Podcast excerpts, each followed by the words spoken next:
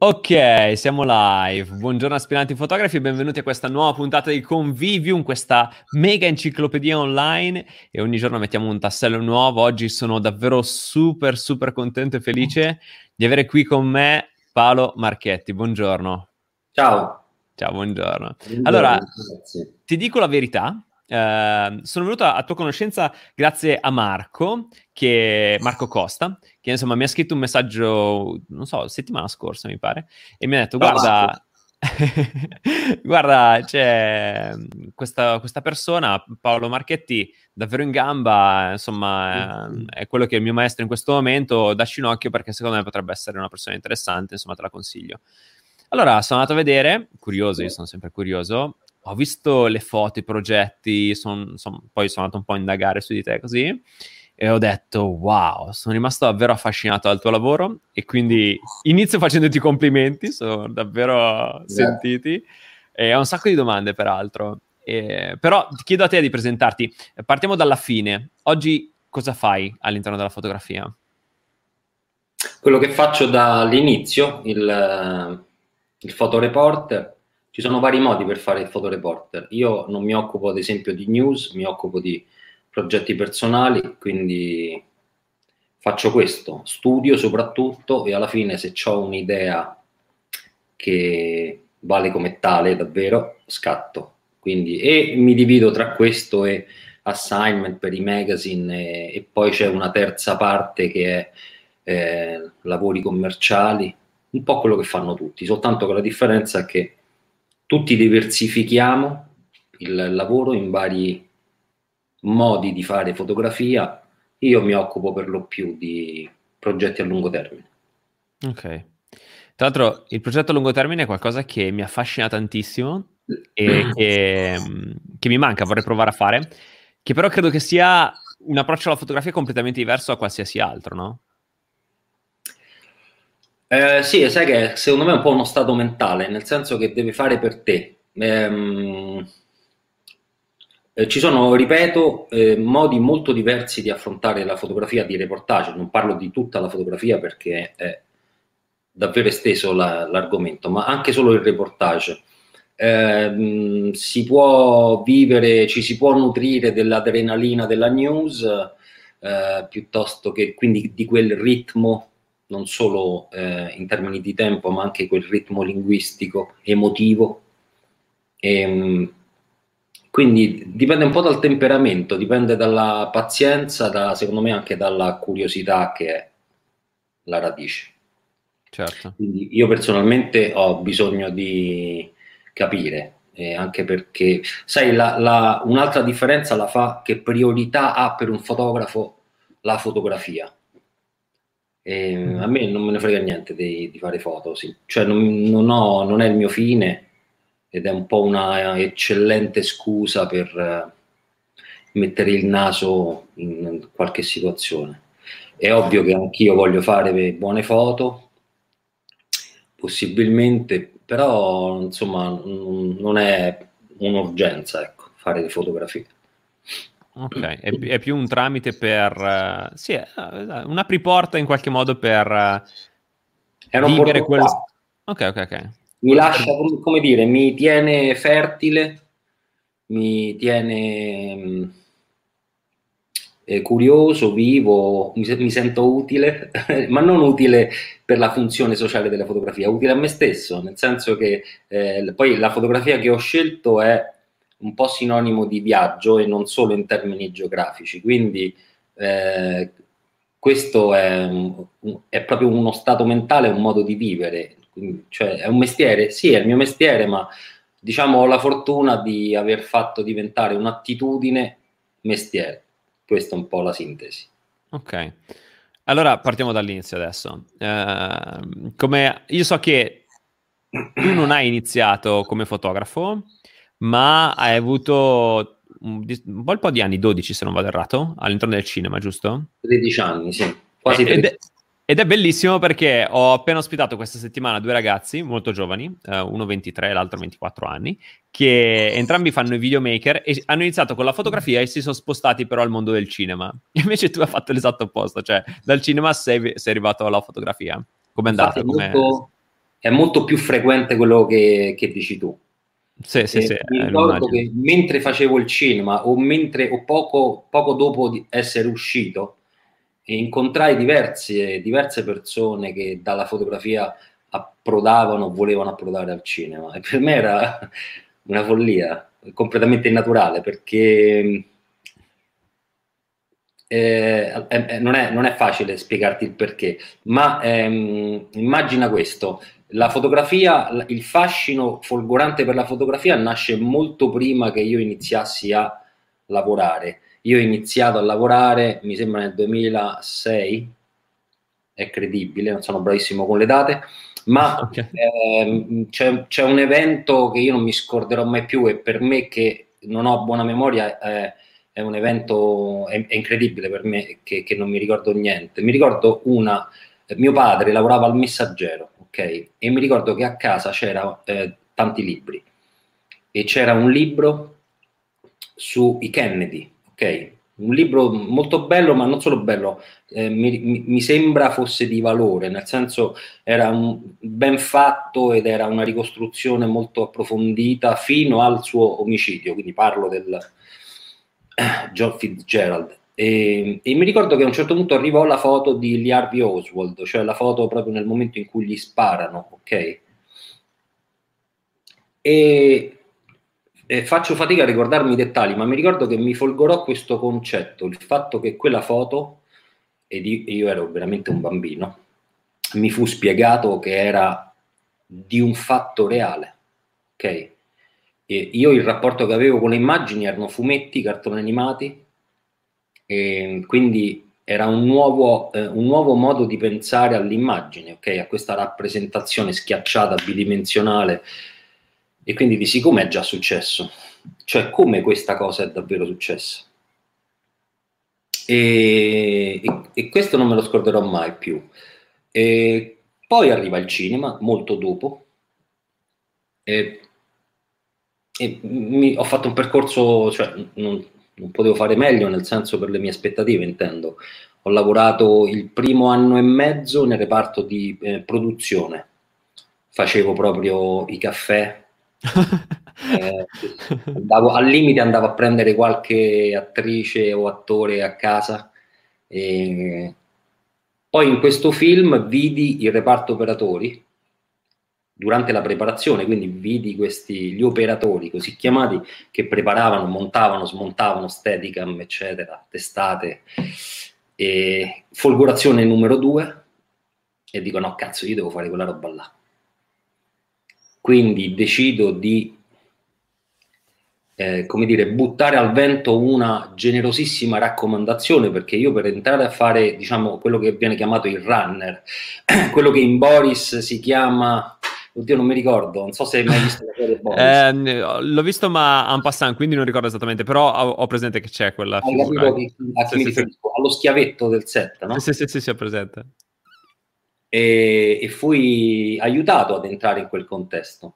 Quindi sentivo una grande eh, pressione, responsabilità, senso di colpa e dire cavolo, eh, sono stato, eh, ho potuto ricevere un aiuto per eh, arrivare a fare i caffè su un set, ma non conoscerò nessuno per arrivare a fare gli operatori. Quindi cominciai come tutti, molti, come molti hanno cominciato andando al, ai noleggi, soprattutto un noleggio il più importante d'Italia, noleggi di macchine da presa, cioè noleggi di attrezzatura, cioè la, l'attrezzatura che le produzioni appunto noleggiano per la realizzazione di un film e che le truppe usano e poi riconsegnano. Certo. Quindi andavo lì e, e, la prima cosa che fece pulivo le, casse, le casse, no? cioè le casse che contengono obiettivi e ho un bellissimo ricordo perché era un ambiente tosto, cinematografaro come si dice, cioè romano, eh, eh a volte greve, però ho un bellissimo ricordo delle persone, intanto generose, giuste, eh, devo dire anche giusto perché io ero uno che si dava tanto da fare, quindi non davo tanto adito a essere, come dire,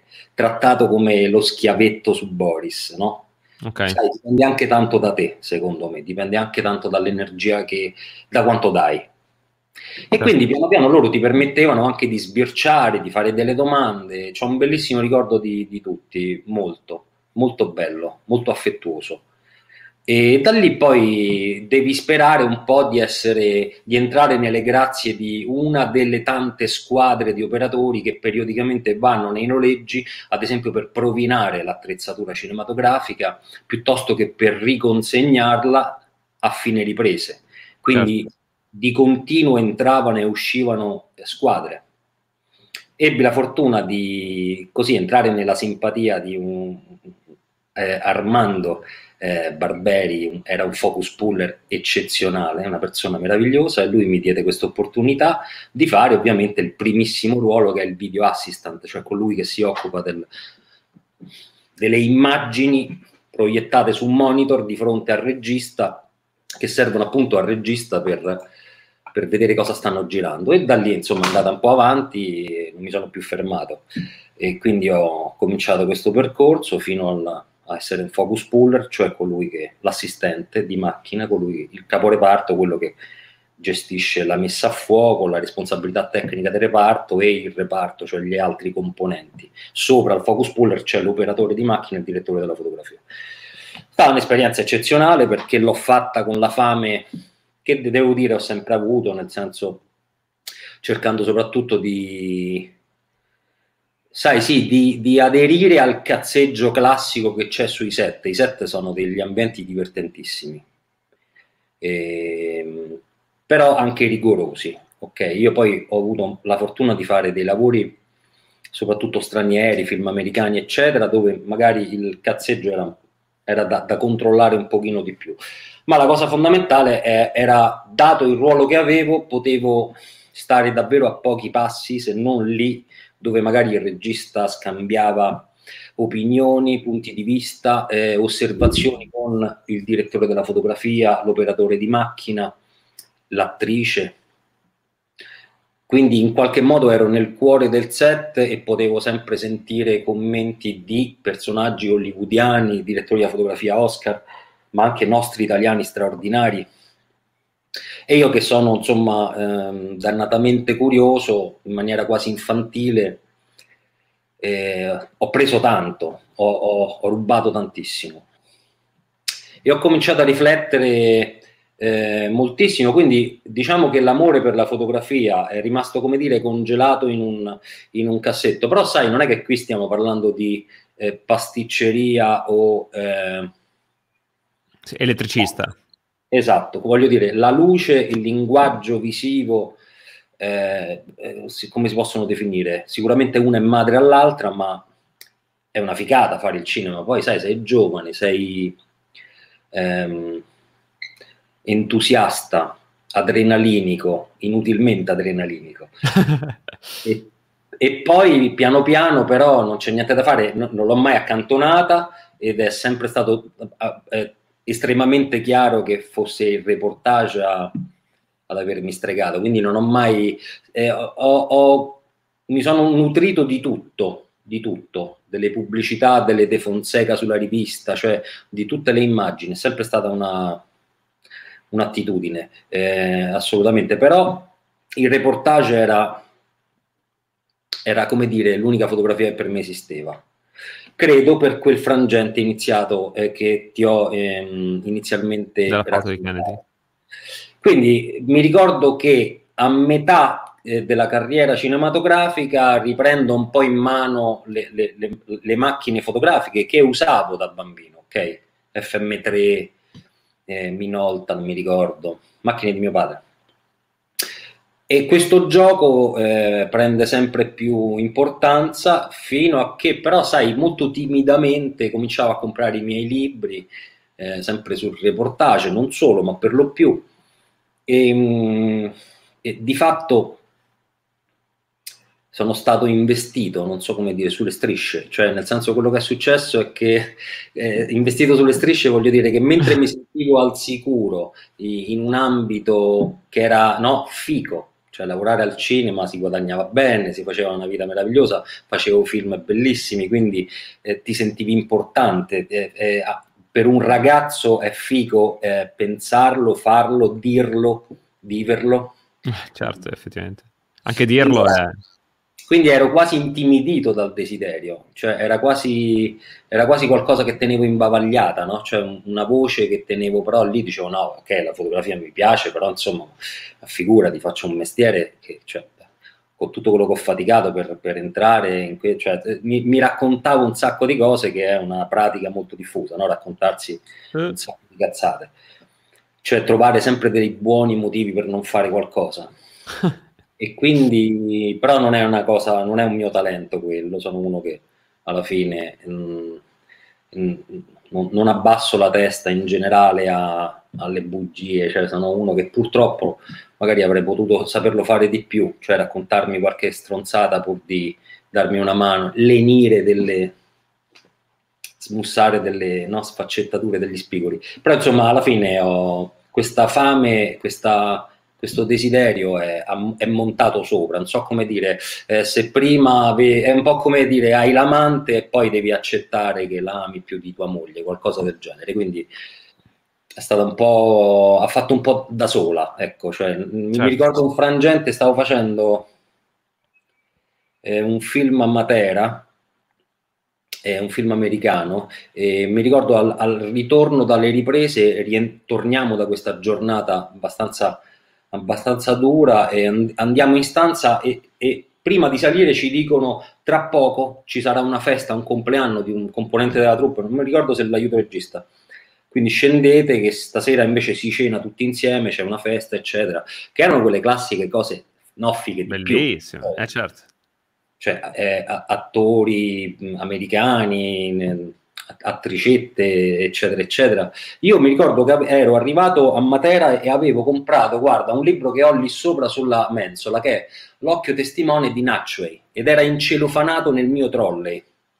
Salgo su, mi faccio la doccia, esco, mi vesto, mi siedo sul letto per allacciarmi le scarpe. Mentre mi allaccio le scarpe, l'occhio mi va nel trolley che era a mezzo metro, con questo libro che mi guardava. Lo prendo, levo il celofan, lo apro e praticamente non sono mai sceso dalla camera, cioè sono rimasto improfumato, eh, deodorato eh, dopo la doccia, pronto ad andare a fare il maschio in questa festa divertentissima e, e invece vengo, come dire, deglutito dal libro, cioè completamente, inghiottito totalmente. E, eh, completamente rapito e mi spavento perché dico, oh, non è normale. Intanto mi chiamavano al telefonino, mi dicevano, Paga, allora vieni, stiamo aspettando a te, eccetera. Io mi, so, mi inventai una scusa di non so, non mi ricordo, sto poco bene, qualcosa del genere. Infatti venne un mio amico in camera per dire, oh, allora io dissi, guarda, non ho testa. E, e, e, gli feci vedere il libro, ho detto, io do, sto qua stasera è molto bello da ricordarsi. Però mi spaventò questo, cioè dissi questa roba sta prendendo il sopravvento, cioè sto, devo accettare, devo cominciare a dirmi la verità. Io è questo quello che, che, amo. E quindi è successo questo, ho cominciato a, a, lentamente a prenderne atto, ad accettarlo. Però non lo dicevo in giro, nel senso che non era neanche carino no? dire voglio cambia- cambiare lavoro, anche ah, perché certo. non sapevo non sapevo di essere in grado, non sapevo da dove cominciare, non, non conoscevo nessuno, non avevo parenti, amici eh, che, voless- che, che, facessero quello, ok? Conoscevo molti fotografi di scena, perché al cinema si incontrano un sacco di fotografi di scena, anche grandi, grandi personaggi. E quindi niente, alla fine eh, mi diede coraggio una persona, mi incoraggiò molto e mi disse se vuoi invecchiare male continua a raccontarti bugie oppure puoi anche decidere di cambiare vita e quindi si tratta un po' di questo, si tratta anche un po' di quanto ti vuoi bene e io avevo, mi spaventava, mi spaventa molto invecchiare male, no? diventare un rompicoglioni incazzato con la vita e con i giovani, non voglio diventare quel vecchio là, quindi ho detto no, io devo fare una cosa che mi piace perché devo essere sereno e ringraziando il cielo è andata. E questo a che età eh, quando hai lasciato? Cioè a che età hai cominciato nel cinema? Quindi quando c'è stato lo switch che la compagnia insomma ti ha, ti ha preso sotto braccio? Subito, poi... Allora, subito dopo il militare io eh, vado eh, comincio a fare il runner, quindi quel, quell'impiego nel reparto produzione in cui fai le mansioni, fai quello che c'è da fare, ma nulla di grande responsabilità. E sì, magari vai a prendere l'attore, eh, ma insomma... E, ed era il, mi sembra il 2006. Ok. 2006? No, che cosa dico? Il, eh, il eh, assolutamente no, scusami, il 96. Ah, ok. Fine, 90, fine 96 finisco il militare, fine 96 faccio questa esperienza e fino al 2000, nel 2008 io comincio a fare il fotografo. Quindi 12 anni, insomma, sì, esatto. Sì, 12 anni, era, mi, sembra, eh, mi sembra giugno due, eh, 96 inizio questa esperienza. E, ehm, e comincia a, a, fare leva fortissimamente su di me nel 2006, ecco perché citavo la data, l'idea di farlo. Timidamente eh, conducevo a un certo punto una doppia vita, nel senso che eh, spendevo un sacco di soldi in studi, libri, non tanto in macchine fotografiche, non me ne è mai fregato niente, non, è mai stata, non ho la passione per il feticcio, non, è quello la, la, la fotografia e, e, e quindi uh, ci sono stati questi due anni di, come dire, purgatorio, purgatorio interiore. Nel 2008 decido mollo del tutto. In realtà mi ricordo che io nel 2008 e eh, 9 e 10, quindi questi ultimi due anni di passaggio, ma mentale, feci qualcos'altro, tipo mi, eh, feci il film The Right, quello con Anthony Hopkins, eh, Il Rito, un film sull'esorcismo girato a Roma, eh, feci la pubblicità eh, con regia di Mario Testino eh, di Dolce Gabbana con la casta feci un sacco di, eh, no un sacco, ma feci molto meno, ma era un po' come dire andavo in fade out, cioè stavo cercando di sfumare piano piano. No? Sì, certo. di prendere coraggio anche. E nel frattempo già scattavo fortemente, quindi cominciai a fare dei viaggi ehm, e mi testavo. Quindi fondamentalmente inizio nel 2008 divento professionista, eh, nel, cioè se, se, se, se, diventare professionista può significare aprirsi una partita IVA, insomma non è, non è quello, però per farti capire anche allo, all'atto pratico della cosa, nel, mi apro una partita IVA, mi sembra eh, settembre 2009, qualcosa del genere. Ok, quindi qualche ecco. tempo dopo. E, um, hai sempre avuto quest'indole per il reportage oppure comunque tu volevi fare fotografia perché ti eri reso conto che ti piaceva la fotografia in sé? O eri già orientato molto sul fatto del reportage, su appunto il racconto in qualche modo?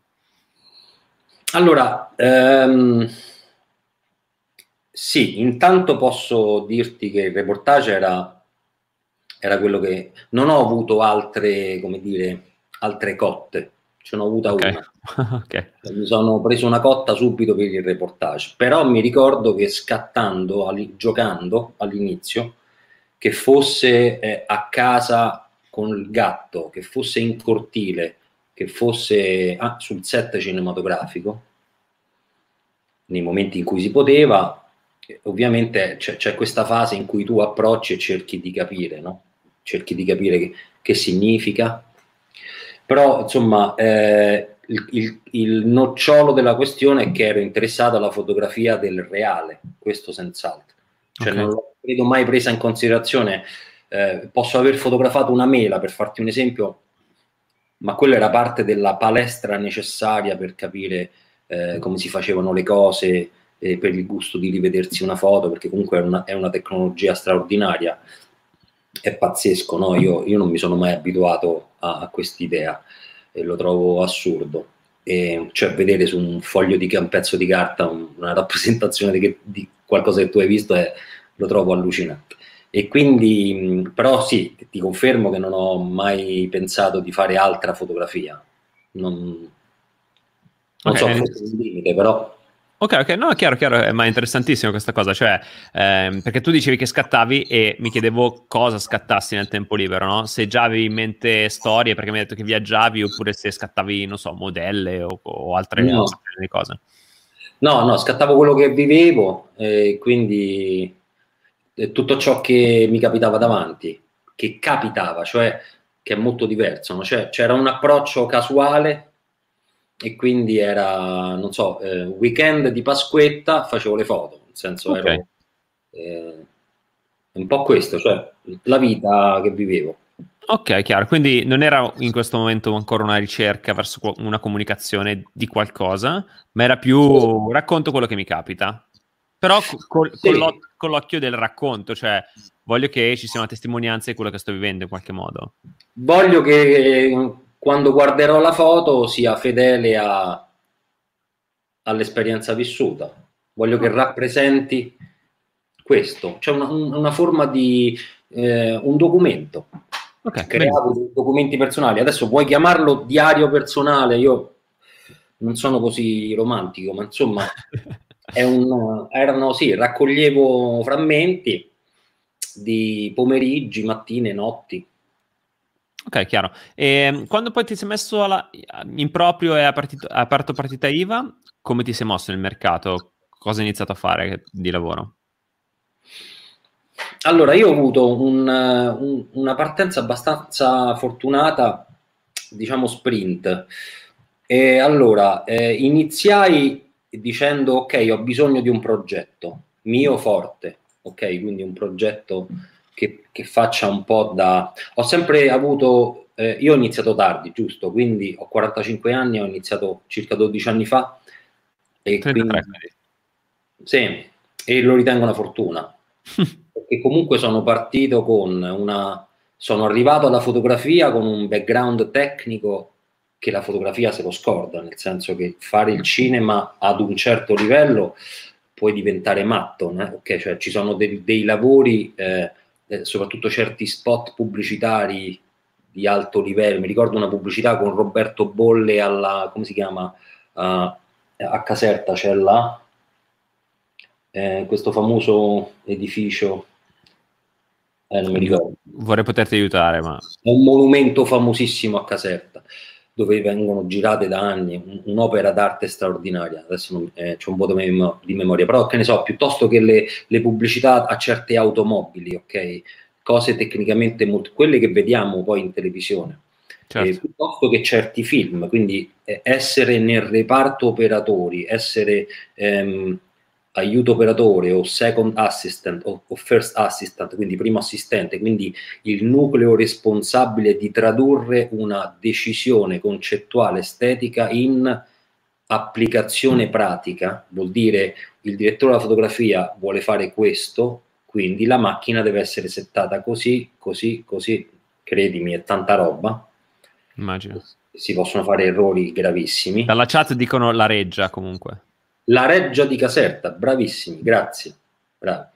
È un, un posto, ti toglie il respiro. E ho un ricordo di una pubblicità dove ci chiesero una cosa di, di una difficoltà che ci guardammo in faccia e noi eravamo abbastanza allenati, ci guardammo in faccia come dire, ma che ha detto?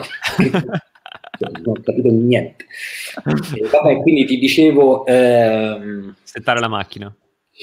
Esatto, quando arrivi alla fotografia statica, ovviamente la tecnica sono due formule in croce, no? Però certo. il cinema ti dà eh, una preparazione sul, non solo sulla tecnica, che è poco interessante se questa consapevolezza poi non viene applicata al messaggio, ok? Quindi il cinema cosa mi ha insegnato? Che anche la velocità con cui si cambia un fuoco da un volto all'altro deve, essere, deve andare a braccetto con il mood della battuta recitata dall'attore o dall'attrice, cioè che il significato della sceneggiatura deve riflettersi sulla tecnica. Questo è interessante certo. e questo è il Bellissimo, cinema. è interessantissimo. Sì. No, non, non, è come dire perché, ehm, perché perché scattare in bianco e nero piuttosto che perché scattare a tutta apertura, cioè con un diaframma molto aperto, perché mi piace lo sfocato. Direi che si può andare oltre e farsi delle domande in più, no? Cioè, certo. questo racconto, questa immagine lo, lo richiede, è necessario, avvalora il messaggio, lo esalta o lo contraddice? E viva le contraddizioni per carità, però quello che voglio dire è questo, sono arrivato alla fotografia che tecnicamente insomma diciamo ero a posto, a, piuttosto a posto, e, però ho dovuto imparare tutto il resto, tutta una serie di... perché è un'altra lingua, come dire, sì, eh, è una lingua abbastanza diversa. Quindi avevo un bagaglio che mi ha fatto partire in maniera eh, rapida su certi aspetti e invece su altri no. Quindi per risponderti alla domanda, io ho iniziato, data un po' l'età, dato questo background professionale, eh, avevo comunque eh, una visione da subito imprenditoriale, come dire, manageriale, sì, credo di poterlo dire. Quindi ho da subito coltivato qualcosa che interessasse me, quindi investendo l'energia in un progetto che interessasse me, convinto che questo potesse comportare il miglior risultato possibile.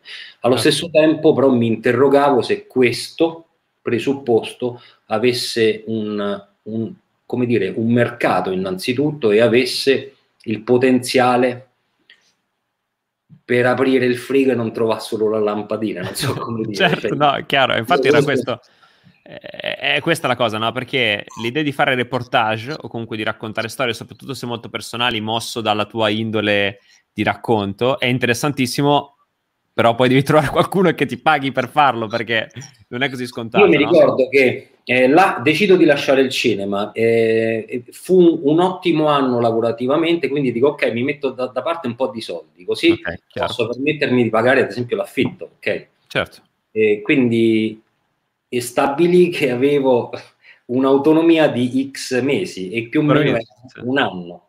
Quindi eh, proprio mi ricordo, non so, eh, feci la disdetta a Sky piuttosto che sono serio, sono serio. No, no, benissimo. Delle grosse rinunce, vendetti delle cose, mi ricordo, perché ho detto più è rassicurante questo serbatoio e più, quest- e, e più la più grande incoscienza della mia vita, che fu quella di lasciare il cinema, avrà, avrà possibilità, perché fu il, il, il gesto più irresponsabile che feci, ma ti dico oggi non solo in virtù dei risultati, anche il gesto più generoso che ho fatto a, a Paolo, perché poi alla fine ehm, io sono pieno di, di, di, frustrazioni e fantasmi, però se ho una qualcosa su cui che mi dà felicità è questo, cioè non i premi, le pubblicazioni, il fatto di aver ehm, di, di essermi concesso l'opportunità ok, opportunità di essere mo felice in parolone, però già contento è tanta roba, no? Contento sì, sì. di aver fatto qualcosa e questo me lo tengo proprio stretto. Di averti dato la possibilità di darti una possibilità. Sì, di smetterla di raccontarmi, no? Perché poi, sai, quando tu fai un, mo leva il cinema, quando tu fai un mestiere, ti riesce e stai anche lavorando nella serie A1, è dura eh, dire ammettere intanto che ami qualcos'altro di più e poi dire ok e lascio tutto è da pazzi eh? ed, certo. ed, è, ed, è un, ed, è, un, gesto che io in tantissimi anni cioè in, tantissimi, in tutti questi anni ho incontrato il 90% dei, dei, fotografi amatori che poi alla fine si esprimono così eh, vorrei eh, però è il figlio eh, però è il lavoro no io alla fine come dire, le chiacchiere stanno a zero, cioè devi un po', non so come dire, io mi sono incazzato quando feci questo, ehm, questo passaggio, questa incoscienza. Mi incazzo, poi ognuno ha la sua storia, non bisogna mai generalizzare, però bisogna a un certo punto anche o oh, scrollarsi da soli, non so come dire, certo. bisogna anche cercare di... Sai, tutto è, è sempre una questione di ego, sempre. Quindi bisogna un po' raccontarsi essere bravi, forti abbastanza da raccontarsi la verità, non agli altri. Te. E io sono bravo in questo, non mi dico cazzate, dico ok. Mi, io mi ricordo proprio che dissi io, io non sono felice, io sono, mi sto abbrutendo. Capisco. Uh, guarda, ti capisco benissimo. Io ho fatto nove anni in azienda di mio padre e alcuni anni come socio e mi ricordo benissimo che fin dai primi anni, visto che andai lì a lavorare perché mio padre mi disse io sono andato a vivere da solo a 18 anni, mi ha detto vai, vieni qui così almeno hai un lavoro per mangiare. E ho detto vabbè ok, farò lì un paio di mesi, 9 anni. E ogni anno mi dicevo no vabbè, quest'anno vado, cerco qualcosa e quest'anno va... E alla fine no, per 9 anni non l'ho mai fatto finché a un certo punto ho dato lo strappo, no? E per questo sorridevo, perché tanti ragionamenti che hai fatto tu li rivedevo con me. Mi ero detto, vabbè, allora da qui a 3-4 mesi campo, se va bene va bene, se no cioè, troverò qualche altro modo, no? Eh, sì, poi sai, nel senso che poi è, è, la solita frase, sì, la vita è una, però voglio dire, più di fallire che ti può succedere? Non bisogna avere paura, secondo me, a fallire.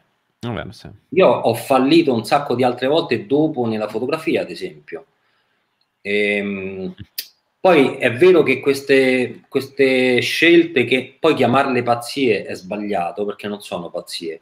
Pazzia è restare sedati in un proprio sta, stato mentale, in una sovrastruttura della sicurezza, del, de, della lista di scuse che, che, si mettono a tavola ogni volta che ci si presentano opportunità. Eh no, ma se...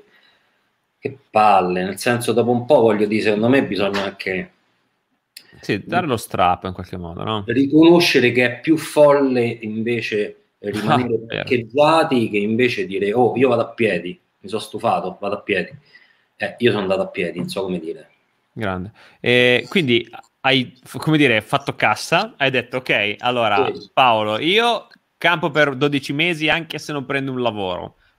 Però in questi 12 mesi cerchiamo di prenderli in qualche modo. Come, come ti sei mosso? Cosa hai iniziato a fare? Proprio allora, al pratico. Sì, me, me, lo ricordo nitidamente, molto triste.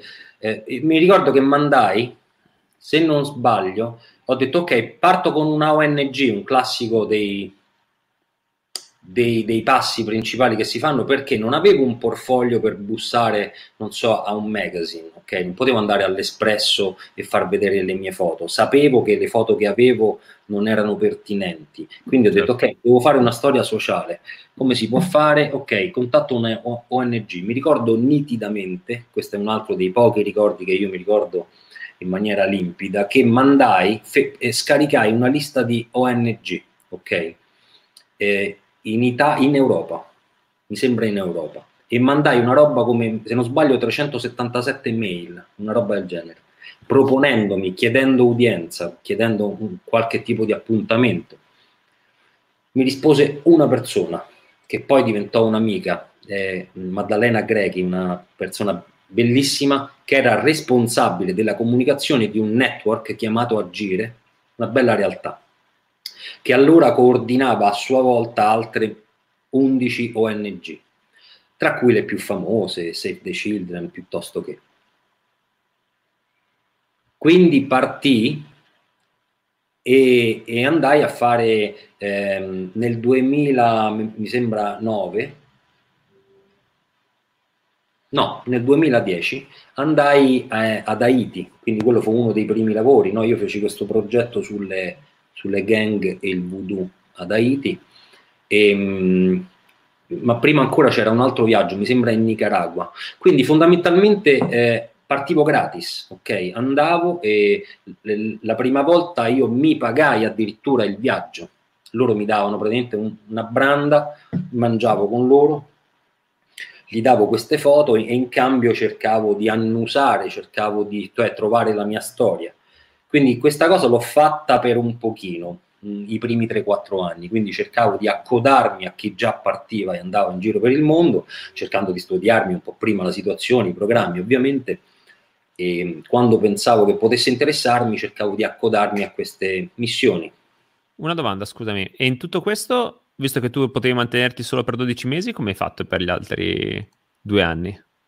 No, no, io cominciai a fare le, le prime pubblicazioni eh, già nel, eh, nel, 2009. Io f- cominciavo già a fare delle, delle, delle, cosette, ok? Ah, ok, quindi diciamo tu andavi lì gratis, però quando tornavi avevi del materiale che in qualche modo potevi rivendere e riuscivi a rivendere. Certo, ad esempio, okay. eh, cioè nei, nei, nel primo, dopo il primo tentativo gratuito, invece poi riuscii anche a, a, a instaurare delle collaborazioni con le, con le, ONG che quindi a loro volta io gli fornivo il materiale e loro me lo riconoscevano con dei compensi, eccetera.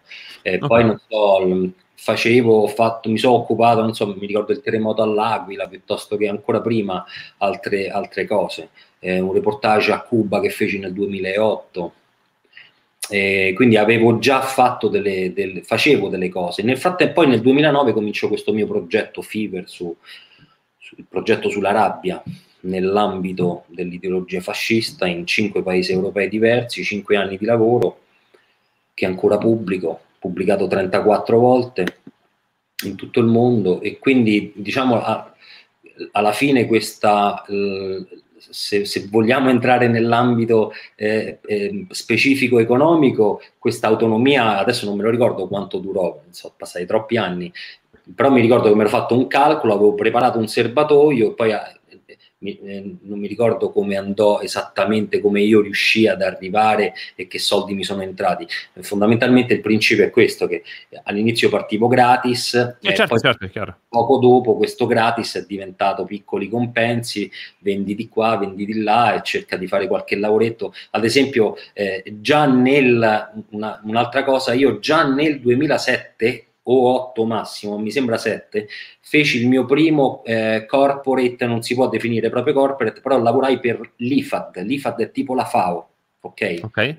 E, quindi molto prima anche di, stavo facendo proprio il cinema e, e partì per la Moldavia e quindi loro mi fecero fare tre viaggi, eh, Moldavia, Bosnia e mi sembra Libano, e, mi sembra eh, sì, e quindi questi erano dei lavori anche ben pagati, che a me mi sembrava assurdo, no? Io ancora, okay. dovevo, ancora dovevo definitivamente lasciare il cinema. Quindi questo per farti capire che c'è stato questa la scomparsa al cinema e l'apparsa nella fotografia, diciamo, è stato anche un misto di un po' di soldi messi da parte e, e lavoretti nuovi che entravano. certo, certo, certo, chiaro. E poi la, la, la mia prima pubblicazione eh, fu Newsweek, eh, la mia vera prima pubblicazione, cioè parlo di, io ho sempre fatto pubblicazioni, eh, è raro che trovi eh, tra le mie pubblicazioni una, due foto, sempre ringraziando il cielo ho fatto sempre pubblicazioni di reportage, quindi da quattro pagine in su, per fortuna, era quello che volevo fare. E la prima grossa pubblicazione fu Newsweek con testo scritto da me, con James Welford che poi diventò un caro conoscente, posso dire senz'altro, che è un, un, monumento tra i photo editor del mondo, stiamo parlando di un gigante, una persona meravigliosa. E, ehm, e da lì cominciò, diciamo quindi seriamente nel 2010. Nel okay. 2010 comincio a fare sul serio.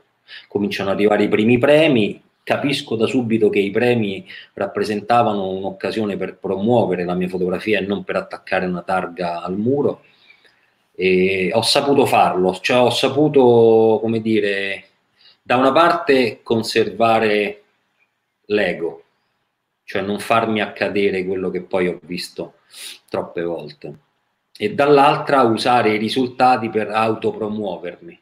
Soprattutto ho avuto la lucidità per non entrare nelle agenzie.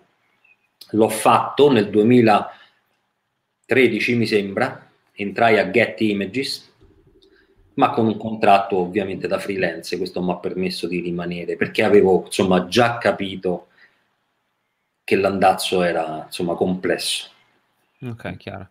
E, ehm, a proposito di scrittura, quanto è importante, quanto è stato importante il fatto che tu riuscissi ad abbinare la scrittura delle immagini?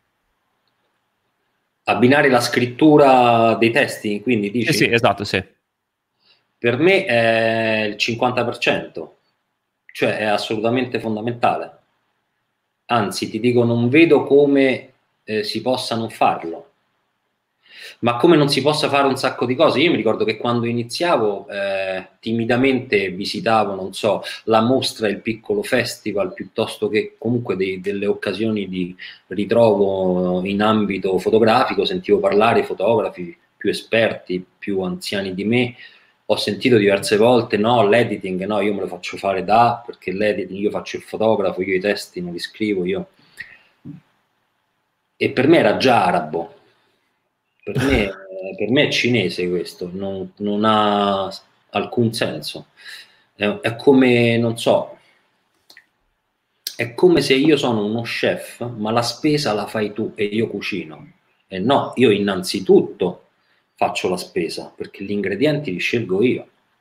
Perché se sbagli tu, io poi cucino degli ingredienti che comunque fanno schifo se tu sbagli. Quindi è a monte che bisogna lavorare. Cioè a monte vuol dire innanzitutto pensiero. Cioè la fotografia è una conseguenza di un'idea, credo. Non so come dire. Ecco quando prima ti dicevo non è interessante, a me non mi interessa fare foto mi interessa fare foto se. Quindi ho sempre bisogno, ed ecco perché faccio progetti a lungo termine, di impregnarmi, non so, eh, di, di, entrare nella storia, di conoscere e di farmi conoscere, di costruire una relazione e quindi in una parola un incontro che sia intellettuale, em- empatico, emotivo, umano, però la fotografia è bella, divertente, ma cioè, io la trovo noiosa se presa così com'è, non so come dire. Per me eh, eh, andare in giro a fare fotografie per me è galera, per me è personale. Certo, io certo. ho fatto street photography, certo, come tutti. Come ti dicevo, prendevo la macchina, andavo. E infatti, infatti ero curioso di sapere dove era il punto di incontro tra il racconto, cioè il, il pensiero dietro a uno scatto e il punto d'incontro con il, quando tu prima dicevi eh, io scattavo per esempio fo- a Pasquetta per raccontare, no? Qual è il punto d'incontro tra questi due mondi che a me sembrano così contrapposti in un certo senso? Eh no, l'incontro è, è, è, rappresentato dal tuo punto di vista, cioè dalla, da questa atavica curiosità con la quale vivi l'esperienza. Nel senso, io sono uno che se eh, l'altra settimana ho portato più, non l'altra settimana, eh, prima del, de, della quarantena, ho portato un tavolinetto ad aggiustare ad un falegname qui a pochi metri da casa mia. E un, un laboratorio bellissimo e c'era da fare un piccolo aggiustamento. Io sono rimasto lì un'ora prima a fargli delle domande che lui è una, è una, cosa che mi sono sentito dire spesso, ma che sei una guardia, come dire, sembra che sto indagando. Io sono sempre stato uno, eh, anche in maniera ridicola, curioso. E, ehm, e mi incuriosiscono cose che solitamente gli altri non ritengono interessanti abbastanza da scaturire una curiosità eh, eh, io però ho un pensiero che si fonda sui dettagli, nel senso che per me è tutto un insieme di dettagli. Non c'è mai la torta, non so come dire, il concetto di ciliegina, cioè per me è tutto un dettaglio, cioè faccio tutto al dettaglio. Però è, è, è un atteggiamento a volte ossessivo, ma questo lo è stato nello sport, negli hobby. È un atteggiamento ossessivo, l'ossessione ha un costo, sotto vari aspetti, però è, è un po' questo, eh, bisogna avere questa grande curiosità, quindi l'incontro tra le due cose è un po' rappresentato dal tuo atteggiamento nei confronti della realtà, quindi quanto guardi le cose, quanto bene voglio dire, non in termini certo. di quantità, con che spirito, capisci? Guardi, io posso fermarmi a, a guarda, un po' mi, mi, imbarazza raccontartelo, però è la realtà, cioè io posso fermarmi a guardare un riflesso su un muro di una luce anche un minuto fisso così e, e, e è successo mi hanno fatto Paolo, tutto a posto? E io, eh sì sì, tutto bene, nel senso c'è, un, c'è una... Non è, sol- è, è, una forma di quasi di ipnosi, cioè quanto mi interessa la realtà, tantissimo, mi interessano le piccole espressioni, no? le, la gestualità, il, le posture del corpo, come si siede una persona. Questa è un po' una roba, non, non, te la so spiegare. È una deriva forse, non lo so, però sì, i, i dettagli. Quindi il punto di incontro è l'atteggiamento che tu hai, il modo che tu hai per eh, di, di viverti l'esperienza. Chiaro. Quanto sai rallentare, bisogna saper rallentare, capisci? E non te lo dice una persona calma e pagata, eh? Però so rallentare quando, quando vivo con gli occhi, questo voglio dire, perché c'è tanto da guardare, tantissimo, tantissimo. Ok, e progetti molto lunghi come appunto quello per esempio sul uh, nazismo, che poi non è esattamente un progetto sul nazismo, no? Cioè è un po' diverso, magari poi lo spieghi tu meglio di quanto posso spiegarlo io. Eh, che però è durato molti anni e tuttora, mi dicevi, continua o, o ho capito male? In qualche modo? Allora, no, innanzitutto non è assolutamente un progetto né sul nazismo né fondamentalmente sul fascismo, è un progetto sulla rabbia. Vuol dire che io ho avuto un po', eh, non lo so, ti dico la verità, non è neanche un merito. Io ci sono un po' cascato in questo modo di fare reportage. Eh, guarda, rimpiango di non aver avuto dei maestri all'inizio e ce ne ho avuto uno che magari manco lo sa di, di esserlo stato, che è Angelo Turetta, che è stato un fotografo che è un fotografo di scena gigantesco, ma non solo per la fotografia, per il pensiero. E, e, io lo incontrai tipo nel 2006 in una scuola di fotografia vicino casa mia, a Roma. E, e quello che mi disse mi rimase, restò. E quindi parlo di un, un, un incontro fondamentalmente, che poi è un, una persona divertentissima che ancora ho, che ho visto un sacco di altre volte negli anni, che ogni volta che apre bocca è tanta roba. Stiamo parlando di uno dei giganti della fotografia del cinema, tipo non so Sergio Strizzi, parliamo di personaggi straordinari, fino ai Lovino, eh, altra generazione più nuova. Dicevamo, aiutami. Ehm, eh, ti chiedevo di descrivere un po' il progetto. Okay. Ci sono. Quindi io quando ho cominciato foto- la fotografia l'ho da subito un po' eh, interpretata in questo modo. La fotografia è uno strumento per capire, ok? Eh, per, eh, e quindi non sono interessato né al concetto di informare, emozionare, io, me la, io la autoriferisco molto, cioè se c'è una parte egoica autoriferita nella mia pa- pratica fotografica, ma è quella dello studio, è quella, poi certo la traduco in immagine e poi questa a sua volta diventa un mestiere, ma quindi eh, il primo interesse quando feci quel mio famoso, famoso nel senso perché fu il primo, il mio famoso primo progetto fu il progetto su Fever, chiamato Fever, sulla rabbia e da lì decisi come posso raccontare la rabbia e presi in considerazione varie soluzioni, la soluzione agonistica, artistica, eccetera. E poi decisi il canale politico perché capii che poteva anche essere più vendibile e perché ero sempre stato estremamente interessato dal contesto di destra, perché me ne ricordavo a scuola insomma c'era sempre questo, eh, no? questa energia, adesso fammi dire così, questo modo molto energico di comunicare e quindi mi... Io la, la, la fotografia l'ho un po' impostata sul fotografare soprattutto su ciò che non capisco, perché fotografare qualcosa che capisco lo trovo noioso. Mi piace fotografare ciò che è distante, proprio perché devo soffermarmi e scambiarmi e questo costa ovviamente un po' una fatica, eh, perché poi stare cinque anni con qualcosa di molto diverso da te ti mette a dura prova.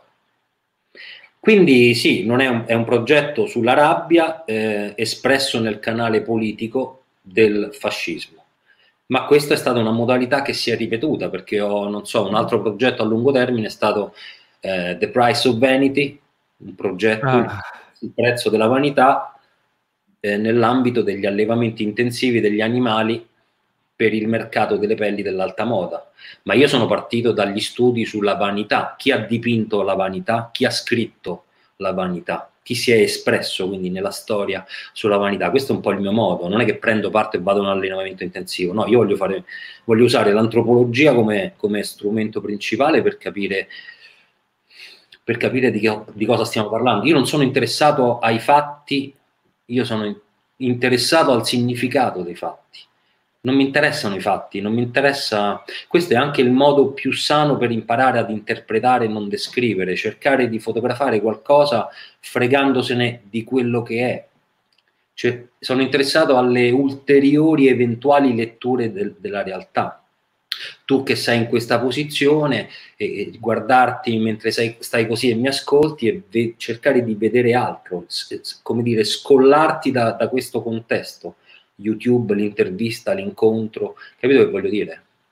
È, è, è un po' come una previsualizzazione oppure una sopravvisualizzazione, non lo so, però non, non, è, non sono interessato perlomeno nella fase di approccio non sono interessato al fatto, no, non mi interessa, lo, lo, fotografo lo tsunami se mi mandano a fotografare, a fotografare lo tsunami, ma quello fa parte della, della, sezione mestiere in cui faccio anche assignment di una noia eh, straordinaria, non in termini di giornalismo perché è tutto interessante, la noia rispetto a questo discorso, cioè quello che a me interessa.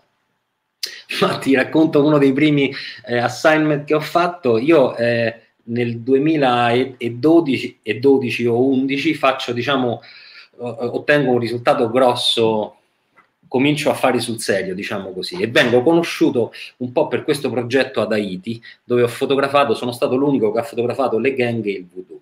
mi entro quindi in contatto con il New York Times, ti faccio, te la, te la racconto brevemente, e mi danno il primo assignment a Roma. Ora che tu ci creda o no, il primo assignment che io ho fatto per il New York Times o, o il secondo fu a eh, Largo Argentina a Roma, eh, sono degli scavi, ok? È una piazza eh, che al centro ospita ancora scavi romani, come ce ne sono tante altre, molto molto bella.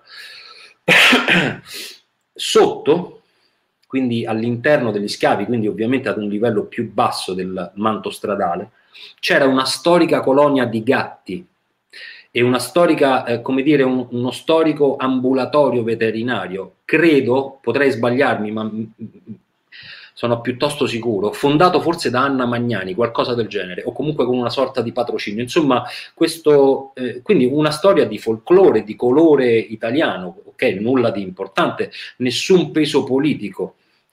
E, e mi mandarono a fotografare questo ambulatorio e quindi ovviamente mi chiesero anche, fa, facci anche delle foto di, di qualche gatto su un sasso romano.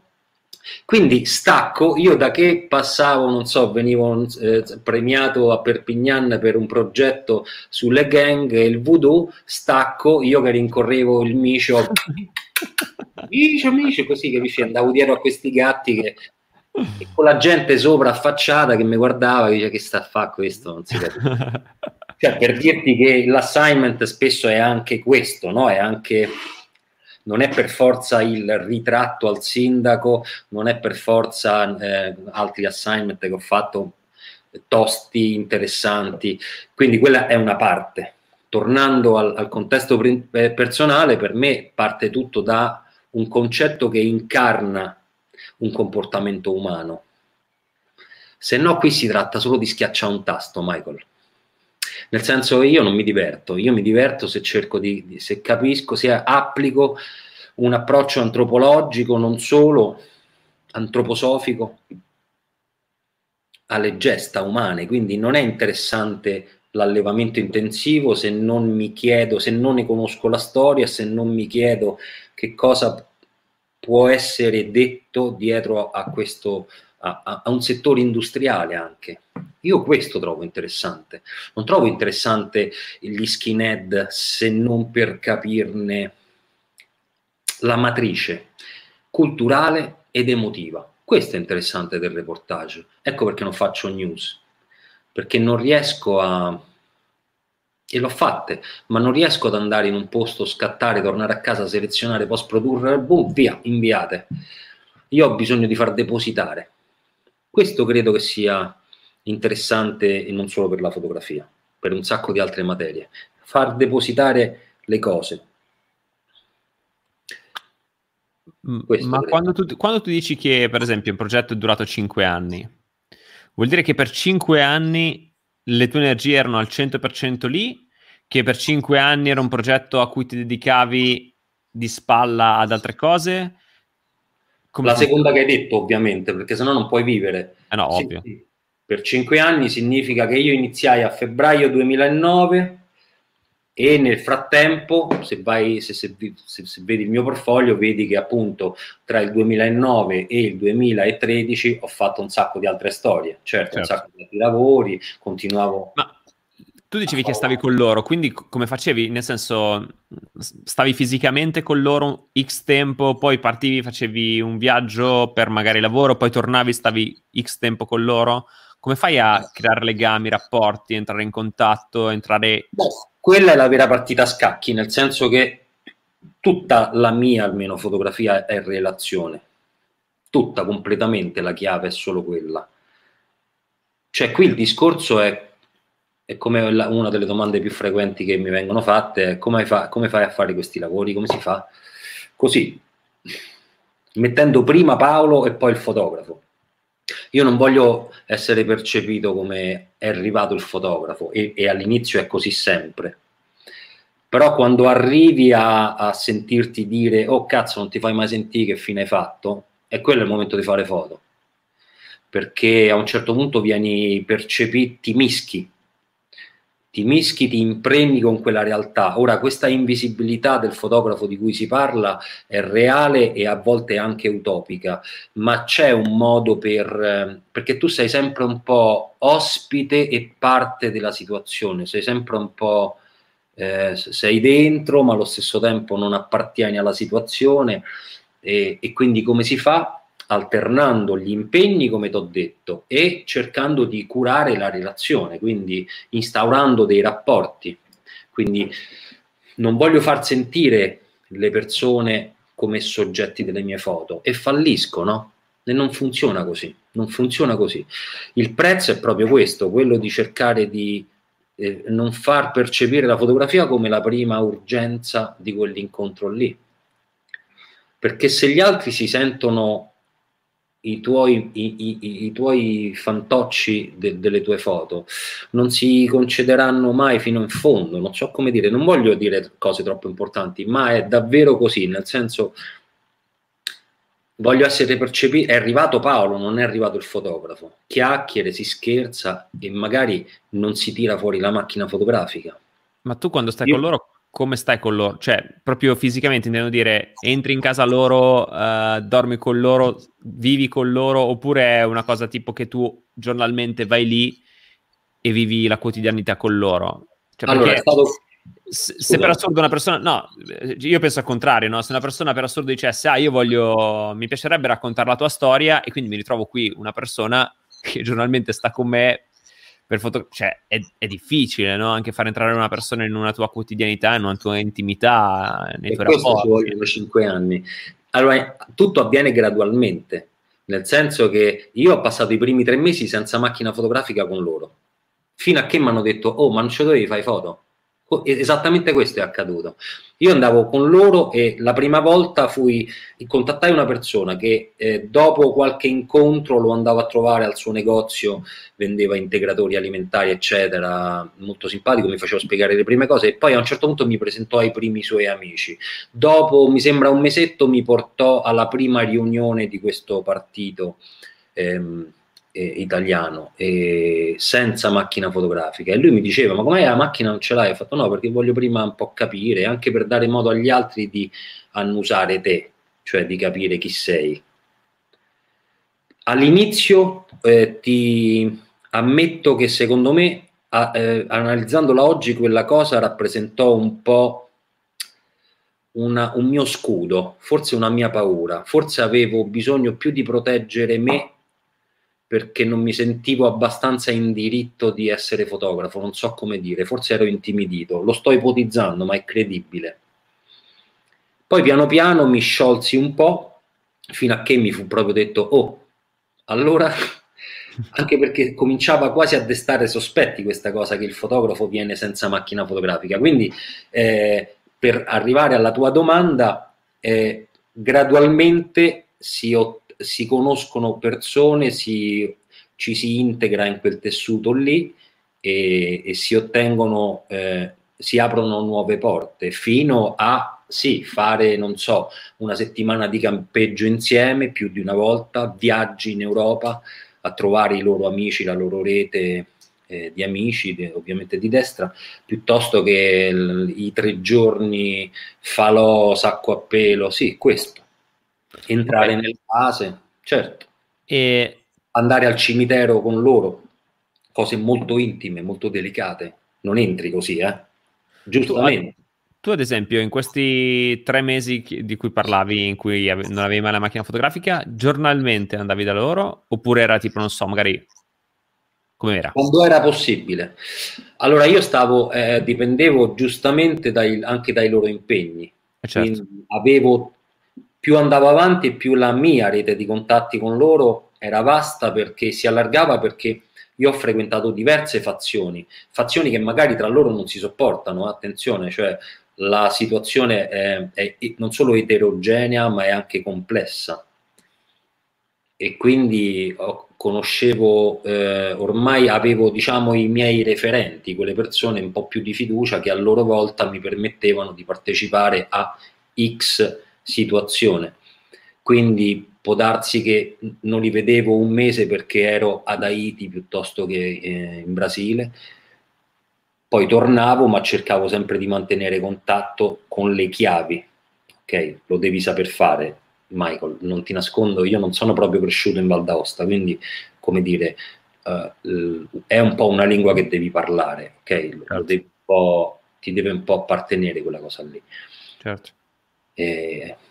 Ma um, altra domanda, e, um, tu a loro avevi cosa hai detto? Cioè, vorrei documentare vostro, la vostra vita? Sapevano che era in realtà tutto incentrato sul discorso della rabbia?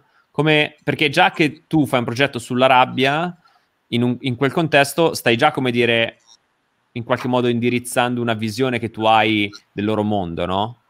Bravissimo, hai detto una cosa, hai fatto una, appena adesso un'analisi che molti professionisti in Italia non sono stati in grado di fare. Tu hai idea di quanta gente ha pensato che io fossi fascista? La stragrande maggior parte. E, e, lo so per certo, e, e, so anche i nomi, e queste persone non sanno che io lo so, ma io ho, addirittura letto messaggi, eccetera, perché comunque gli amici ce l'ho anche io. Ma tu hai fatto un'analisi facilissima, molto efficace eh, esatto, già dal il, il punto di vista già è politico, perché la fotografia è solo un gesto politico e non può che ambire a questo. Ecco perché non sono eh, interessato ai fatti, ma al significato dei fatti, perché è proprio questo il concetto. Eh, dal momento che io voglio raccontare la rabbia e scelgo il tuo contesto, se non è politico questo, è già questo un passo fondamentale, già questo svela tutto, però è, è il massimo della libertà che mi presi per, diciamo, eh, applicare la mia visione. Per il resto, quello che dissi, eh, voglio fare un, un, un, progetto sulla vostra vita lontana dalle attività politiche. Quindi piano piano dissi un po' tutto, nel senso che ehm, non si tratta né di mentire né di ingannare, anche perché di, di, di, di stupidi non ne ho incontrati, quindi non è che puoi fare il malandrino così, no? Ok, non è, non è, neanche, non è neanche da me e non è neanche giusto. E non duri. Quindi si fa un gioco pulito, sincero, dicendo le cose giuste quando è il momento di dirle alle persone giuste, ma poi quello che conta è i fatti, piuttosto quello che dici. Se loro, loro veder, videro subito che io ero interessato a certi ambiti del loro habitat. Non ero interessato a, a, certe, a certi comportamenti. Quindi li tranquillizzò la fotografia, il mio approccio, la persona che, che, che, sono stato, come mi sono posto, quei tre mesi senza macchina fotografica, quindi dire, tu puoi dire, raccontare, però voglio dire, poi alla fine io, io ho aggirato il problema presentandomi come, come persona, non come fotografo, com- dicendo io voglio, devo capire, voglio capire prima di fare le foto, conoscervi, conoscervi e farmi conoscere. Già questo fa abbassare la guardia, ok? già questo tranquillizza. Però certo vuol dire che tu stai mettendo del tuo. Ci sono colleghi che ti potrebbero dire per me è fantascienza, io sono il fotografo, io vado là, faccio il ruolo del fotografo, no? come in una certo. visione, non so, pirandelliana. Eh, si recita a soggetto. Io sono il fotografo e lui è il soldato che spara, quella è la vittima, cioè in questo teatro della vita io gioco questo. Sono punti di vista, sono punti di vista. So che la relazione mi ha sempre permesso di fare certi lavori. Il, fare un progetto sulle gang ad Haiti da bianco europeo è tosta, è dura. E ovviamente c'è stato un lavoro molto lungo, di un anno e mezzo, fino a appunto potermi piano piano, un pezzetto alla volta, quando era possibile, mischiarmi, mischiarmi è troppo già, perché non ero a casa mia, non è la mia lingua, non sono le mie strade, non è... Eh, non è il mio pane, non è il mio campionato, quindi hai bisogno sempre di questo fixer famoso che comunque è uno che appartiene a quella realtà e che sa leggere le virgole, non solo che parla una lingua che tu non parli, ma è anche quello che ti, che, che ti salva la vita, che ti può salvare la vita. Certo. E, ehm, e quando poi finisce un progetto? Come... Quando finisce cioè... un progetto si rinnova quella famosa crisi No, scusami, Scusami, no, no, eh, non intendevo in questo, eh, che è interessante, però eh, quello a cui mi riferivo è spendi così ta- investi così tanto tempo nella, nel creare rapporti, coesione, eh, entrare nell'intimità delle case, delle persone, e una volta che finisce il progetto, poi come, come sono i rapporti? Allora, ogni storia ha una risposta diversa, nel senso che innanzitutto non tutte le storie che ho fatto hanno richiesto la stessa relazione, anzi non, stato, non c'è mai stata una modalità che si è ripetuta perché ci ho messo, eh, eh, ho, ho, avuto modalità diverse perché se non so, non ti sto qui a dire che sono rimasto amico dei, dei ragazzi che appartenevano alle gang ad Haiti, no, perché certo. non, hanno, non, non, hanno, nemmeno la mail, quindi non so come dire. certo.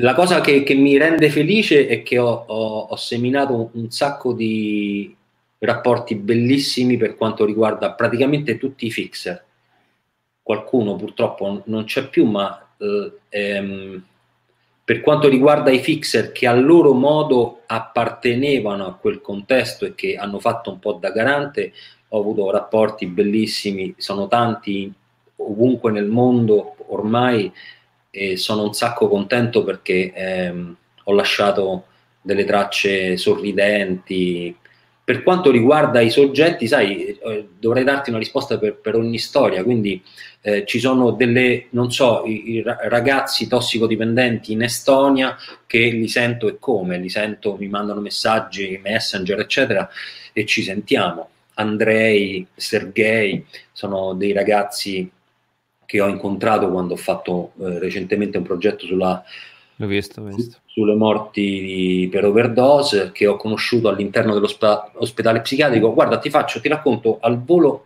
questa esperienza e ti faccio capire il mio modo. Faccio due viaggi per raccontare questa, questa urgenza, cioè il record di morti per overdose in Europa. Al primo posto da quasi vent'anni c'è l'Estonia studio, preparo, imposto, parto, faccio un primo viaggio in cui vado a vivere con a tratti a, pezzi, a pezzi di giorni, eh, non, è che, non è così facile, però per sintesi ti dico, affronto questa prima parte in cui fotografo la vita del tossicodipendente, quindi quella fase di autodistruzione, è stata insomma un'esperienza niente male, ma volevo dargli un approccio anche felice, costruttivo, cioè che, che mostrasse per non limitarmi a fare il solito progetto, cosa che non ho mai fatto per indugiare sulla sofferenza, sulla ferita, sulla distruzione, sul, sullo sconforto, cercare di dare, anche perché studiando scopro che il governo comincia davvero a finanziare dei programmi riabilitativi, eccetera, eccetera, e riesco con un'enorme fatica, riunioni vis-à-vis quando ero a Tallinn nel primo viaggio, a, fa- a essere ospitato nell'ospedale psichiatrico nella, quindi nella, nell'area dedicata al, ai, ai, tossicodipendenti, divisi uomini divisi dai, da, dalle donne. Arrivo, l'accordo, stabilisco, eh, praticamente scrivo un contratto con il direttore del, dell'ospedale per rassicurarlo dell'utilizzo che ne, avessi, che ne avrei fatto di queste fotografie. E, e lui si impegna a raccogliere, come, come dire, una sorta di firme, una lista di firme che aderivano o meno al, alla mia iniziativa, perché giustamente chi decide se posso fotografarli? Non il direttore, ma loro stessi. Che cosa che gli dissi che, e lui fu d'accordo, lei fu d'accordo. Arrivai all'ospedale e i numeri erano esattamente questi. Nell'area maschile dove io potevo essere, stare liberamente, mentre nel, nella, nel, nel, reparto delle donne potevo stare poche ore super controllato per motivi facilmente comprensibili. Nell'area maschile eh, loro erano 44. Io arrivai e c'erano 4 sì e 40 no. Quindi io arrivai e sbiancai perché dissi, cazzo di solito sono bravo a preparare i progetti. Ho detto qui niente, nessuno mi darà e loro portavano per i primi giorni sulla maglietta portavano dei piccoli adesivi un cerchietto rosso o verde ma erano talmente tutti rossi perché 40 persone avevano deciso di non farmi fotografare anche perché si hanno molto condizionati tra loro breve chiudo vado alla fine stacco l'ultima settimana i no erano rimasti 4 e i sì erano diventati 40. Ok?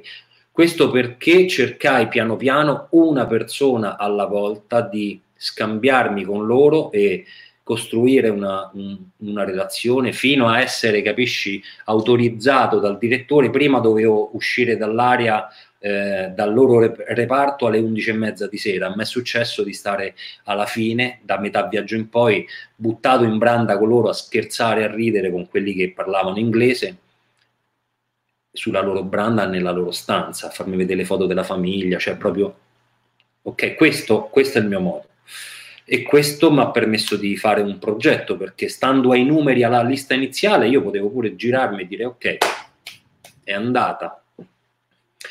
Come si fa in un paese, io non parlo estone e quindi eh, è complicato, però qualcuno parla inglese e ovviamente lì devi cercare di convertire la tendenza, quindi cercare di dimenticare la macchina fotografica questa è la fotografia che, che, a me però interessa. Forse è anche il mio forte, nel senso magari mi metti in un altro contesto e non riesco, non lo so, però in questo io riesco, perché boh, forse è un retaggio di strada, non lo so, però credo che questo sia anche l'unico modo a cui io do senso. Per me ha senso questo. Chiaro. Beh, bellissimo, peraltro. Eh, Riccardo Morbidini fa una domanda interessante. Dice: C'è una curiosità, in un progetto che dura 5 anni, come riesci a mantenere una coerenza stilistica e comunicativa all'interno dello stesso progetto? È una domanda intelligente perché ehm, il mio modo, io lavoro molto all'inizio, lavoro a monte, nel senso che eh, all'inizio di questo incontro ti ho detto che ho da subito avuto un approccio manageriale, no? quasi imprenditoriale, molto certo. estremamente organizzato, però ti dico anche che quando poi prendo la macchina fotografica in mano vuol dire che è tutto fatto e lì apro i rubinetti e faccio allagare tutto, nel senso che quello è il momento in cui io divento un altro e quindi sono fatto tanto di raziocinio, organizzazione, qua, quanto di istinto. Quindi, per rispondere a Riccardo, mi sembra? Riccardo, sì, Morbidini.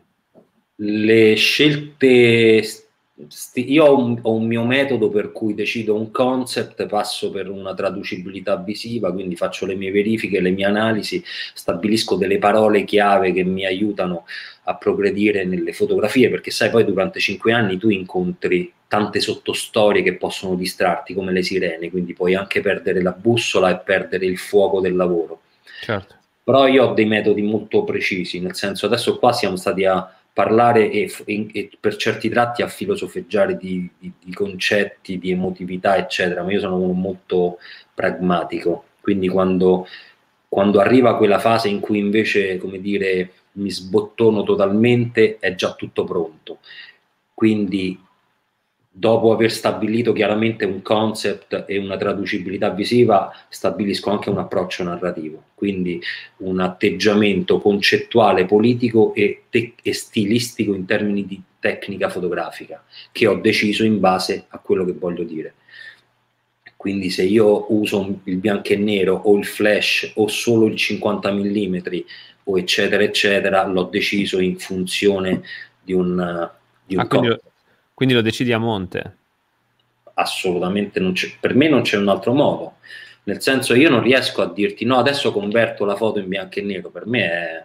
No, questo ok, però per esempio la lente mi sembra tra tutte le cose la più difficile da, come dire, decidere a monte, no? Perché poi magari ti trovi in una situazione che per raccontarla hai bisogno di una lente più ampia ed è difficile. Ovviamente, però ti dico anche che ho, è un po' di anni che mi, sto considerando le ottiche in termini di... Hai mai pensato che un certo angolo di copertura voglia dire una cosa diversa rispetto a un altro angolo di copertura? Assolutamente. Anche, anche perché rappresentare lo spazio eh, per rappresentare lo spazio si passa per questi strumenti, le ottiche, ma le ottiche parlano, sono molto diverse tra loro, quindi eh, fare alla, a distanze diverse una foto col 50 o col 24 e, e, cercare di rappresentare la stessa porzione di spazio si può fare, ovviamente. Certo. Ma le due foto vogliono dire cose diverse perché il teleobiettivo tende a, a, a schiacciare, come sappiamo, e questo secondo me quindi assolutamente parla in maniera diversa rispetto a, a, a, un 24, nel senso secondo me l'angolo di copertura e il modo con cui l'ottica tratta il terzo asse lo metto ancora una volta anche questo in relazione col significato. Poi, come dici te, giustamente, però, se entro in interni nella stanza piccola del ragazzo ricoverato nell'ospedale psichiatrico, non tengo il 50 perché, ok, però per lo più ragiono così. Quindi, ancora una volta per Riccardo, ogni scelta che, che, faccio è in funzione dell'idea, non del mi piace il 50 le uso e come, come ho sentito tante volte faccio il bianco e nero così drammatizza. Certo. Ah, mi viene in mente Letizia Battaglia eh, quando lei ha praticamente scattato so, il 90% delle sue foto, soprattutto all'inizio col 28 mm e lei diceva non ho mai cambiato obiettivo non perché mi piacesse il 28, ma perché il 28 col 28 ero obbligato ad avvicinarmi e quindi ad essere dentro la situazione. Nel momento in, che, in cui sei dentro la situazione, in qualche modo la cambi, la vivi, no? la senti. E non è mai stato qualcosa di stilistico, è stato più un'esigenza, no? l'esigenza di essere lì. Cioè, ri- ricordo che diceva che a un certo punto uno gli aveva addirittura sputato addosso, no? E, e le ha detto: L'ha fatto perché ero lì e io volevo che lui mi vedesse quando stavo scattando la foto interessante. E, Molto. E invece come parte l'idea di un progetto?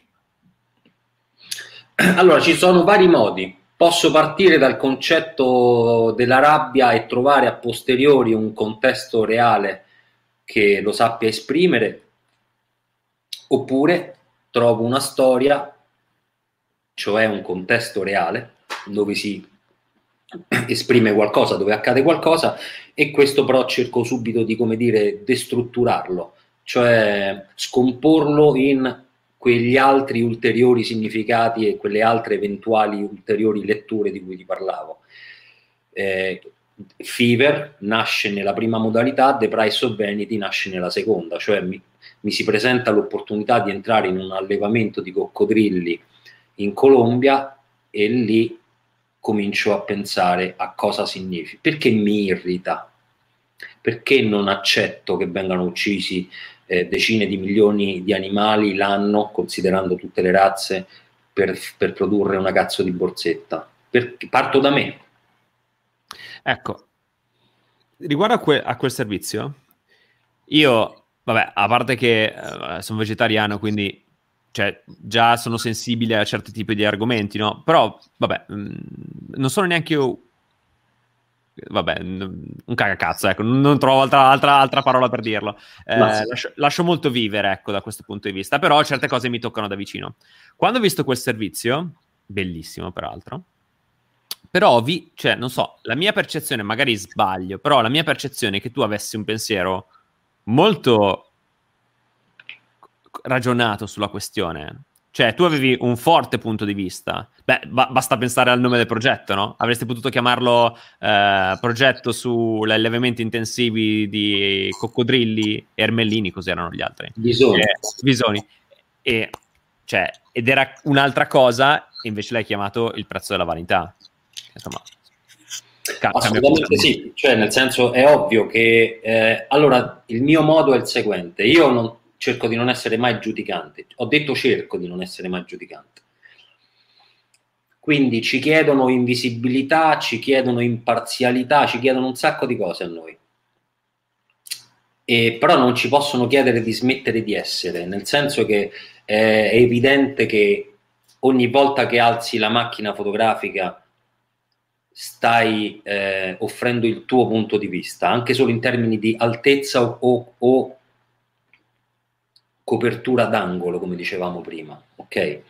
Eh, scegliere il bianco e nero, il colore, tutto quello che si può elencare è tutto profondamente politico e personale.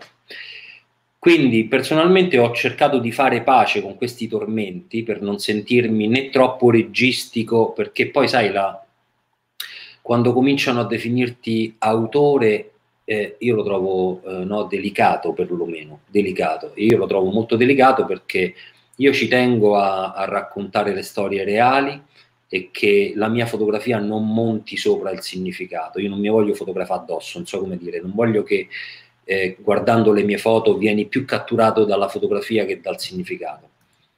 Questo perché mi, mi, mi basterà bene stare da una parte che tu ti concentri sul progetto e il concept piuttosto che su mazza che luce, non me ne frega niente. E questo è personale. Dunque, ehm, io cerco di restare non giudicante sempre, sempre imparziale ma applico la mia idea perché, oh, scusa se, se esisto, no, certo. Cerco di esprimere anche la mia idea, ad esempio mediante un titolo, un concept, quindi espresso con un testo, e quindi torna la domanda di Riccardo, anche uno stile fotografico che voglia dire qualcosa. Ecco perché lo stile fotografico va a braccetto con il messaggio, perché è lì che ti voglio suggerire la mia lettura. Non te la voglio dire, ma farò in modo che tu la intuisca. Te la faccio certo. dire a te. Te la faccio dire a te come tu poco fa hai detto sia su Fever che The Price of Vanity hai colto nel punto. E questo vuol dire che allora la tecnica è riuscita a servire eh, la, la, la vera regina che è il messaggio. Capisci? Ecco cosa vuol dire secondo me non fotografarsi addosso fare delle scelte anche tecniche, quindi la tecnica che ha anche due palle a volte, però va, va posseduta perché poi deve andare a servizio di, un, di un'idea. Secondo me questo è, questa è la mia frontiera, cioè questo è quello che io voglio fare, è anche l'unico modo per cui io trovo senso. Chiaro, eh, bellissimo peraltro. E vabbè, i progetti Twice, ne ho visti alcuni, eh, mi sono guardato tutto il sito attentamente hanno un certo tipo di profondità. E è arrivata una domanda interessante da Francesca Fabiano che dice: Vivendo così appieno le storie che racconti fotograficamente, a volte pure molto forti, se e come riesci a mantenere un certo distacco emotivo dalla stessa? Grazie. E tra l'altro, io ti, ti chiedo anche come fai a non farti coinvolgere uh, dalle situazioni che vivi così profondamente? Allora, io non ti ho mai detto che non, che non eh, sono coinvolto, in effetti. Eh, eh, questa è una domanda molto intima e, e ti posso dire che sono uno emotivo e mh, mm, di, mi è successo di andare al bagno e scoppiare a piangere più di una volta per non farmi vedere, non so, dai soggetti delle mie foto. Mm, quasi sempre, nel senso che ringraziando il cielo mi spaventerei il giorno che cominciassi a dire no, ma io sono un professionista, io sono un reporter, io sto qui per raccogliere. Io non sono uno che se non ce la faccio a fare prima la foto e poi aiutare uno che è a terra. Eh, forse è un limite e questo forse mi fa meno fotografo d'assalto di tanti altri e ho fatto conflitti anch'io, sono stato per il time eh, in Mali piuttosto che confine Libano-Siria, eh, ma eh, poi lì dipende un po', esce un po' la tua natura, ok? Eh, mi piacerebbe farti i nomi, ma non è il caso che poi si va incontro a, a querele e risse e non sono il tipo. Però ho sentito tanti colleghi dire delle robe inascoltabili. Non so, devo tornare in Siria perché sto facendo il libro e ho notato che mi mancano delle foto di pianto qui ci vorrebbe a questo punto una, una bella donna disperata che io lo guardavo e dicevo wow, wow. Quindi per dire che ehm, sono contento di essere uno che non riesce a proteggersi emotivamente dalle storie, che non riesce a, a rimanere distaccato, anzi vengo spesso travolto e quindi ho bisogno anche di un periodo di decompressione. Non ti nascondo che ho fatto anche a un certo punto, se tu fai caso al, al mio portfolio, trovi delle storie che di colpo si distaccano per leggerezza, perché ho avuto dei momenti in cui ho, sono, mi sono dovuto quasi disintossicare o comunque sentivo di essere proprio messo all'angolo emotivamente. Fever è stato tosto emotivamente, ma non lo rifarei nemmeno per un sacco di soldi, non lo consiglierei nemmeno a un nemico come, come Haiti, come, come altri. Cioè, quindi... Tra l'altro è interessante anche il fatto che in un progetto così lungo ci siano così poche foto. Eh, ma il motivo è quello di prima, nel senso che eh, quando tu prima mi hai chiesto come, fa, come ti comportavi, quanto scattavi, alternavi a nuovi progetti, la verità sai qual è? Eh, te la dico chiaramente, io, eh, Fever eh, consta di 51 foto, quindi vuol dire 10 foto l'anno, ovviamente perché sono secondo me quelle più adatte, non vuol dire quelle più belle, quelle più adatte per dire quella cosa. E intanto io scatto sempre molto poco, sempre di meno, sempre di meno. Eh, posso concentrarmi in mezza giornata su una foto per, per poter tornare a casa e dire ho scattato poco, però cazzo quello che ho scattato spacca, ok? Cioè, cioè secondo, eh, eh, in tanti progetti c'è, c'è, stato questo, la difficoltà di farle quelle foto, ma dare priorità alla relazione. Con, eh, i, con, con, la scena di destra che ho fotografato, ma io mi ricordo ad Haiti mi, mi succedeva, lì era, c'era una tensione incredibile perché sembrava un periodo tranquillo, invece scoppiano de, addirittura delle sparatorie in cui mi ritrovo, ci sono delle foto no, di banditi con la bandana, cosa inaspettata, il che al progetto ovviamente gli fa bene, però poi da lì segui un periodo in cui tantissime volte andavo giù, tre ore di macchina da, da eh, come si chiama, eh, La Bull, La Bull è un quartiere a Porto Pranzi in alto, il quartiere un po' de- più bene, il quartiere anche più tranquillo, tre ore di macchina per andare giù, eh, o ci davano buca oppure eh, dovevamo tornare indietro, oppure bisognava scappare, oppure... E quindi tantissimi giorni in cui non si scatta, però è giusto stare lì, farsi vedere. Certo. Andare Ma... giù ad incontrarli. Quando tu dici scatto sempre meno, proprio fisicamente scatti sempre meno oppure selezioni sempre meno? Cioè, intendo dire, scatti alla ricerca di quello scatto. Sì, avendo, credo, spero, credo di sì, affinato sempre di più il, il perché scatto una fotografia, non ho più bisogno di scattare in maniera compulsiva come prima, ma scatto per incarnare il concept, per incarnare il messaggio e quindi questo vuol dire che riconosco anche, comincio a saper selezionare meglio, quella cosa mi sembra utile alla storia, ma in realtà non lo è, quindi non, scatto sempre meno all'interno di un progetto e scatto sempre in maniera più rada i progetti. Okay, Prima avevo è... anche bisogno di costruirmi una credibilità, un nome in termini di mercato e eh, non in termini di ego, di superbia. Avevo bisogno di farmi conoscere, quindi c'è stato bisogno di produrre tanto. Sono entrato in una fase completamente diversa, non faccio più concorsi, eh, cerco di, di parto anche meno, studio tantissimo, quasi esclusivamente, in, quindi in un certo senso è peggiorata eh, eh, almeno il piacere di viaggiare, quindi viaggio per altri motivi però eh, scatto sempre meno perché eh, non c'è niente da fare, sono entrato in uno stato mentale per il quale non riesco più a trovare con la facilità di prima motivo per fare foto, perché? Perché non mi interessa fare foto. Mi interessa tirare fuori, come so, sono riuscito per fortuna a fare fino adesso, quei pochi lavori che quando escono fanno un gran casino.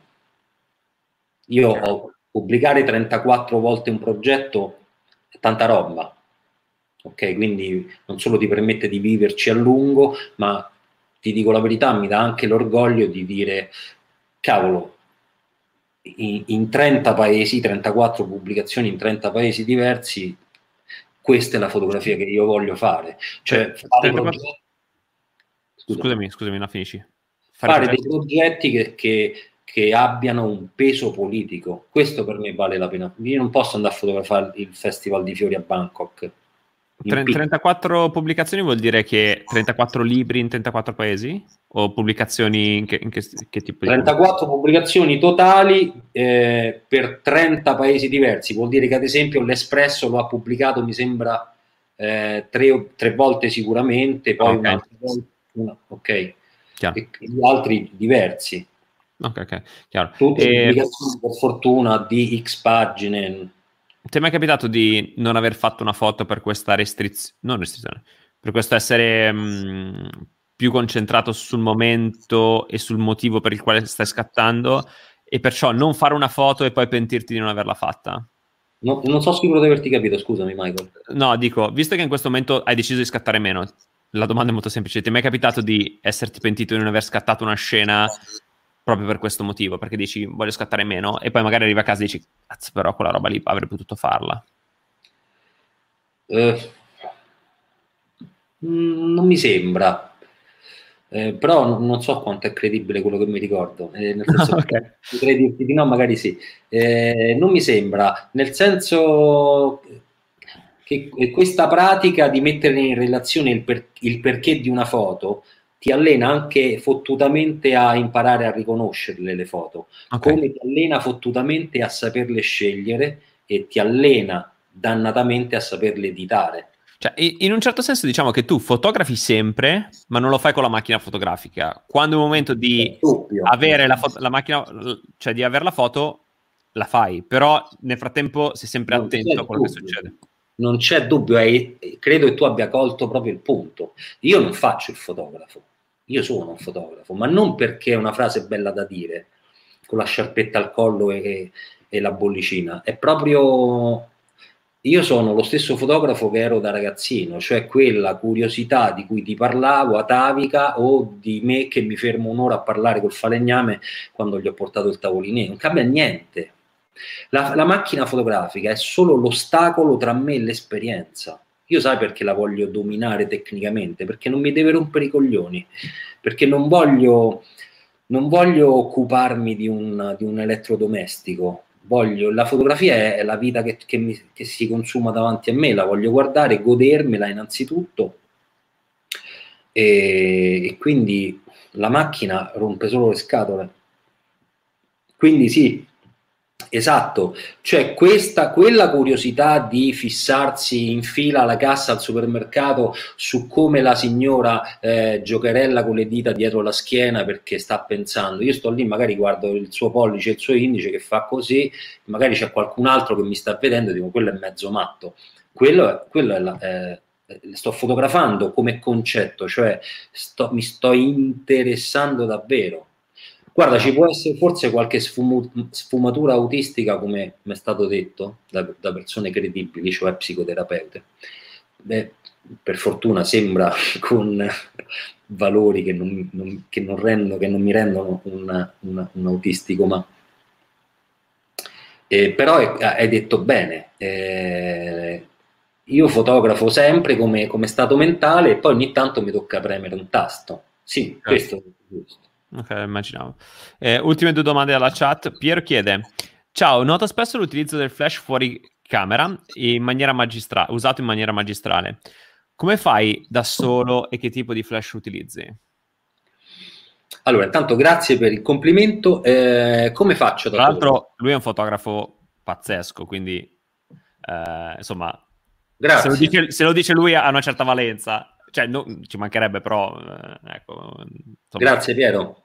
Allora, come faccio? Eh, mi avvalgo di flash eh, comandati via radio eh, o con assistenti, quindi con flash montati su asta o con cavalletti o con dei clamp che uso, cioè delle pinze e dei bracci snotabili quando è possibile.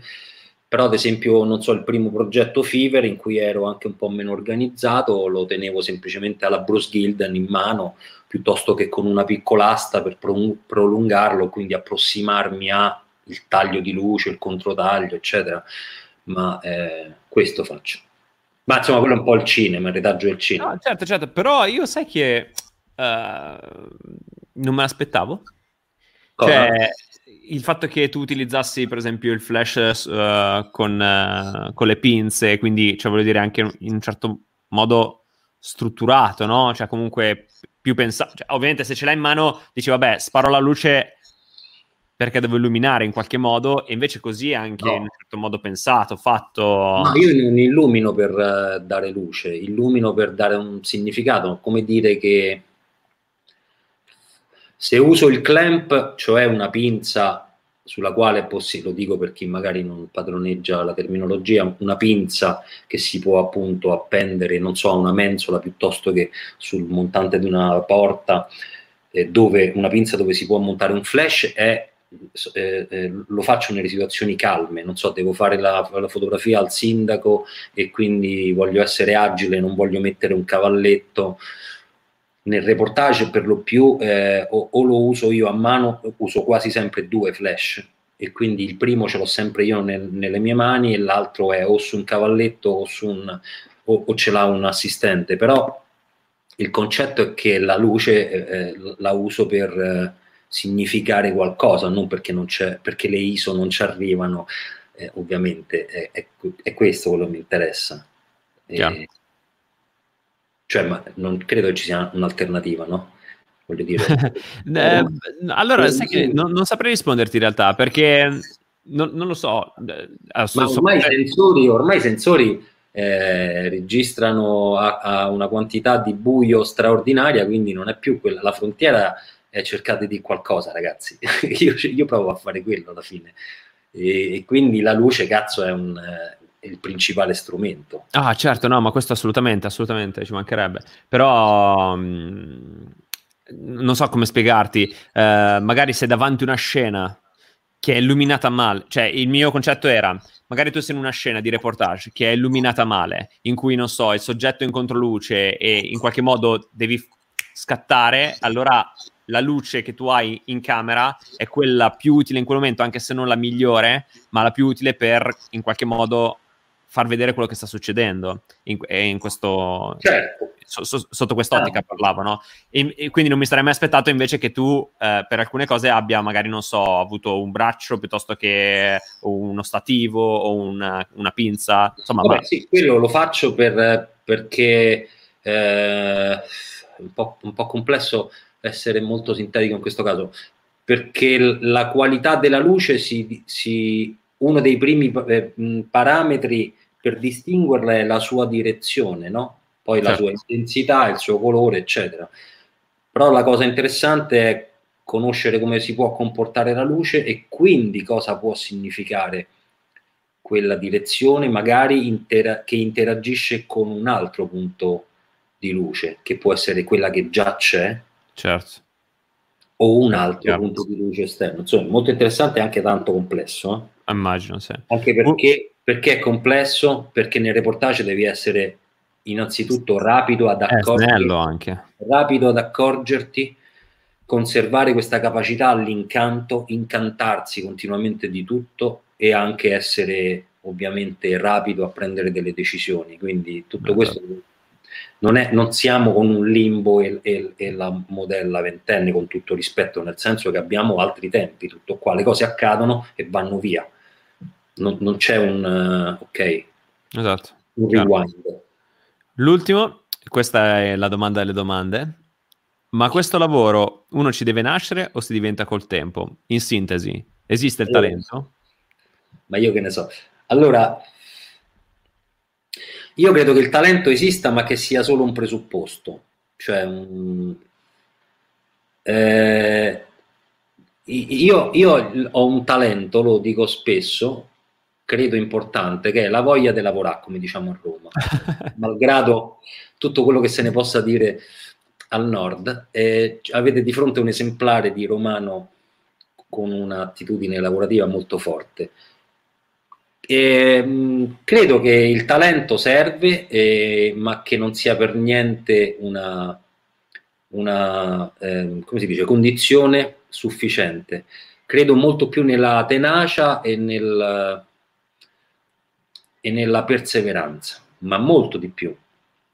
Quindi ho visto tantissimi fotografi con un talento mediocre raggiungere straordinari risultati meritati e ho visto anche tanti fotoamatori eh, con un talento straordinario ma con un'attitudine mediocre e nessun risultato, tantissimi.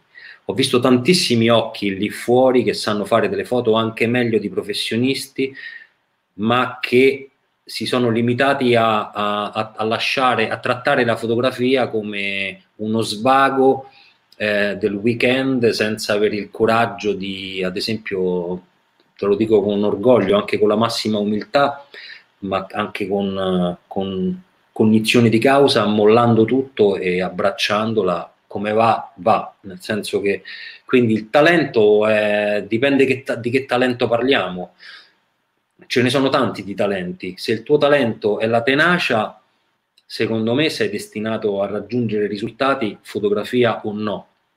Se il tuo talento è una capacità di fare delle foto eh, bellissime, ci fai niente se non, ci, se non impari tutto il resto anche perché qui la frontiera non è mica fare belle foto, ragazzi. Qui bisogna in, innanzitutto imparare a raccontare, sapere cosa significa raccontare. Io sogno, io mi vedo eh, vecchio fotografo che ha aperto un'accademia il cui biennio eh, eh, prevede nessun contatto con la macchina fotografica, ma piuttosto cercando di prepararsi, fare un bagaglio culturale, sapere che cazzo è la pittura, ad esempio, che che è distante e madre allo stesso tempo, cercare di capire che cos'è, ristudiare da capo letteratura, linguistica, eh, cercare di capire che cos'è il, il, montaggio, il concetto di sequenza, i concetti matematici che ci sono sul, nell'arte che sono interessanti, il, il, il, montaggio nel cinema, il teatro, cioè questo è,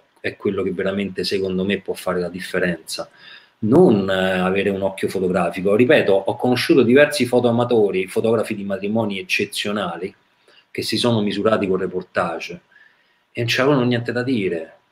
Perché, perché si sono fatti bastare, si sono crogiolati e si sono anche compiaciuti in questo occhio speciale che avevano, ma non, non sono andati avanti e lì è cominciata la lista delle, delle scuse. Quindi il primo talento che devi avere è sii sincero con te stesso, e poi spera di avere il talento della tenacia e della perseveranza. Questo credo. Paolo, io ti ringrazio perché è stata un'intervista pazzesca, davvero pazzesca, bellissima. E um, insomma, sono rimasto affascinato da tantissime tue cose, dal reportage, da come sei capace di raccontare. Eh, quindi davvero grazie mille. Tra l'altro, chissà, speriamo che quando si risolva questa situazione ci, ci si vede. Sarei contento di fare um, un workshop o comunque, insomma uh, un percorso. Potremmo organizzare una, una, live con eh, X iscritti, se siamo bravi a organizzarlo può diventare molto bello. A me piace un sacco. Ah, volentieri, super volentieri, possiamo farlo. Figo, no? Sì, sì, assolutamente. Eh, dopo ci sentiamo e organizziamo. Eh, di solito chiudo le mie live con tre domande velocissime. Eh, la prima è un libro che consiglieresti? Guarda, io mi sto rileggendo Delitto e Castigo di Dostoevsky, forse, forse è un po' facile. Eh, un libro che consiglierei, eh, La Sontag, credo che, che, che, sia... Sulla fotografia. Sì, a me ha, ha, dato tanto quel libro. Per la fotografia immagino tu mi stia chiedendo. Sì, sì, sì, certo, certo, certo. Ma anche no, eh, un, un, libro che consiglieresti, poi fai tu, eh, io ti sì, lascio Sì, lo sto leggendo, lo sto leggendo. che ogni eh. pagina è tipo... Oppure l'errore fotografico. L'errore fotografico, eh, adesso dovrei alzarmi e andare alla libreria perché non mi ricordo l'autore. Dammi un secondo. Vai. Tra l'altro, intanto leggo i commenti, dice Piero Serecchia dice comunque da tutti i tuoi progetti noto proprio l'essenza di chi fotografo con le emozioni, sei veramente molto bravo. Giuseppe dice arrivederci a una bevuta insieme, a Lodi. um, l'errore fotografico, ok, sì, sì, sì, sì, ho presente qual è, eh, l'ho, l'ho, visto. Questo mi è piaciuto. Ottimo. Sa- eh, saluti no, a Lodi. Eh no, tanto... a Lodi a cui io sono molto legato e, e, che stanno passando un momento molto delicato. Non vedo l'ora di tornarci e ci torno appena possibile che facciamo un casino. Eh, no, leggevo questo commento che Rinaldo dice: Questa intervista dimostra ancora una volta che la fotografia è fatta di tanti piccoli tasselli e non di uno soltanto. Eh, è vero. E, um, poi un film che consiglieresti? Wow, madonna, difficilissima. La domanda più difficile è questa. Eh, non un lo so, c'è anche quella dopo. Aspetta a dirlo. Un film che consiglierei? Ti prego, dammi almeno 10 secondi. Um, mi viene in mente Julie Jim di Truffaut, okay. ma anche eh, fammi pensare è complicatissimo. Anche l'uomo che non c'era dei Cohen. Ok. E, e, probabilmente tra i miei film preferiti c'è qualcuno volerò sul nido del cuculo. cuculo. Cuculo, cuculo è un po' volgare. Io... sì, sì, no, cuculo, effettivamente. Pardon. È un altro è un enorme film, però insomma è, è, un po' complicato. Poi io non sono bravo a dirti eh, preferenze, nomi. Se tu mi dici il tuo fotografo preferito, non esiste perché ho preso, ah, no, certo, certo. preso da tutti, da tanti. Oh, sai, non sono in grado di dire una cosa. Eh, no, no, capisco la difficoltà. E, um, però è interessante, no? Perché poi alla fine queste 50 interviste che farò avrò 50 libri, 50 film, cioè insomma c'è lì un'enciclopedia eh, certo. oltre l'enciclopedia da poter leggere e guardare. Interessante. E l'ultima è un um, oggetto sotto i 10 euro che pensi possa essere interessante e utile. Sei serio? Sono che, serio. Vuol, che vuol dire? Eh, allora, un oggetto? Sì, un oggetto. Io, tra l'altro, l'ho già identificato dall'intervista che abbiamo fatto. Un oggetto sotto 10 euro che, possa, che pensi possa essere, tornare utile, insomma, per una persona o per un fotografo. Una penna, non c'è dubbio. Bisogna imparare per dedicarsi un po' di più a scrivere e meno a fare foto, perché poi si torna e si sanno fare migliori foto, cioè facile perché in giro ci, sto, ci, stanno molti più obiettivi fotografici che penne, ma non perché adesso la tastiera, non sto facendo quel discorso sulla tecnologia, perché non ci occupiamo più di questo, di, di scrivere. Io lo vedo anche se messaggio con, con, un amico, la gente ormai scrive come parla, si è persa l'abitudine di scrivere in maniera non solo comprensibile, ma anche di mettere un po' di cura anche per, perché abbiamo una lingua che è un, un'opera d'arte, quindi ne vale proprio la pena, un vocabolario sconfinato, infinito, una roba, ed è bellissimo. Quindi penna metaforicamente parlando, ovviamente, però sì, per scrivere, imparare un po' e tornare un po' a questo, per, per riconquistare la lentezza, direi. Yeah. Ho chiuso con una frase, l'ho letta prima.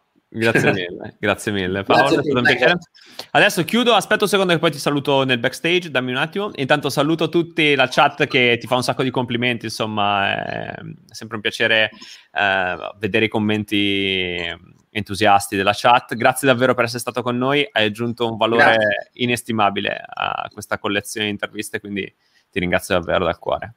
Un abbraccio. Grazie a te. Grazie a te. Ciao.